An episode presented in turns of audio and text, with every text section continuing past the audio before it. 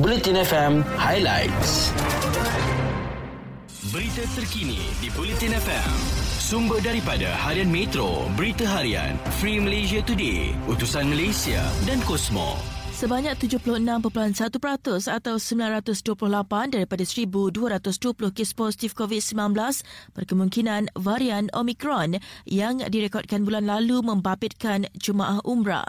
Ketua Pengarah Kesihatan Tan Sri Dr. Nisham Abdullah berkata, data itu diperoleh daripada hasil ujian PCR oleh Institut Penyelidikan Perubatan.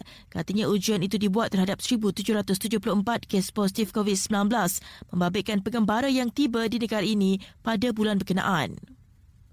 Seterusnya, perubahan angin monsun timur laut yang mengakibatkan laut bergelora ketika ini menyukarkan nelayan mendaratkan ikan sekaligus mempengaruhi bekalan dan harga ikan di pasaran.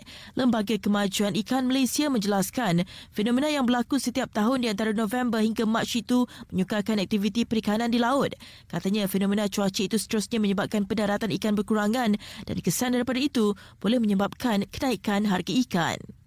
Beralih ke perkembangan lain, Jabatan Agama Islam Perak akan membuka kertas siasatan berhubung video ritual menolak musibah banjir yang dipercayai dilakukan di dataran JPS Teluk Intan seperti tular di media sosial semalam. Perkaranya Datuk Muhammad Yusof Hussein berkata, kertas siasatan mengikut Seksyen 14 Enakmen Jenayah Syariah Perak 1992 kerana mencela dan menghina agama Islam. Beralih ke perkembangan luar negara, Singapura mencakakan varian Omicron menyebabkan gelombang lebih besar berbanding Delta dan menyatakan bahawa dos penggalak diperlukan untuk individu dewasa mengekalkan status vaksinasi mereka. Varian Delta mencapai kemuncak dengan 5,000 kes harian, manakala Omicron mungkin boleh melepasi angka berkenaan dengan keadaan terburuk mencecah 10,000 hingga 15,000 sehari.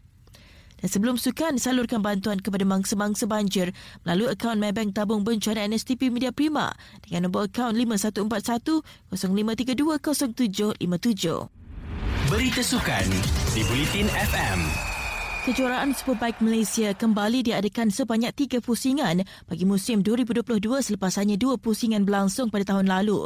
Perlumbaan yang akan berlangsung secara eksklusif di litar antarabangsa Sepang itu dijangka menarik penyertaan pelumba ternama negara untuk bersaing dalam empat kategori utama. Pusingan pertama perlumbaan akan berlangsung pada 29 hingga 31 Julai diikuti 2 hingga 4 September bagi pusingan kedua dan 3 hingga 6 November bagi pusingan ketiga.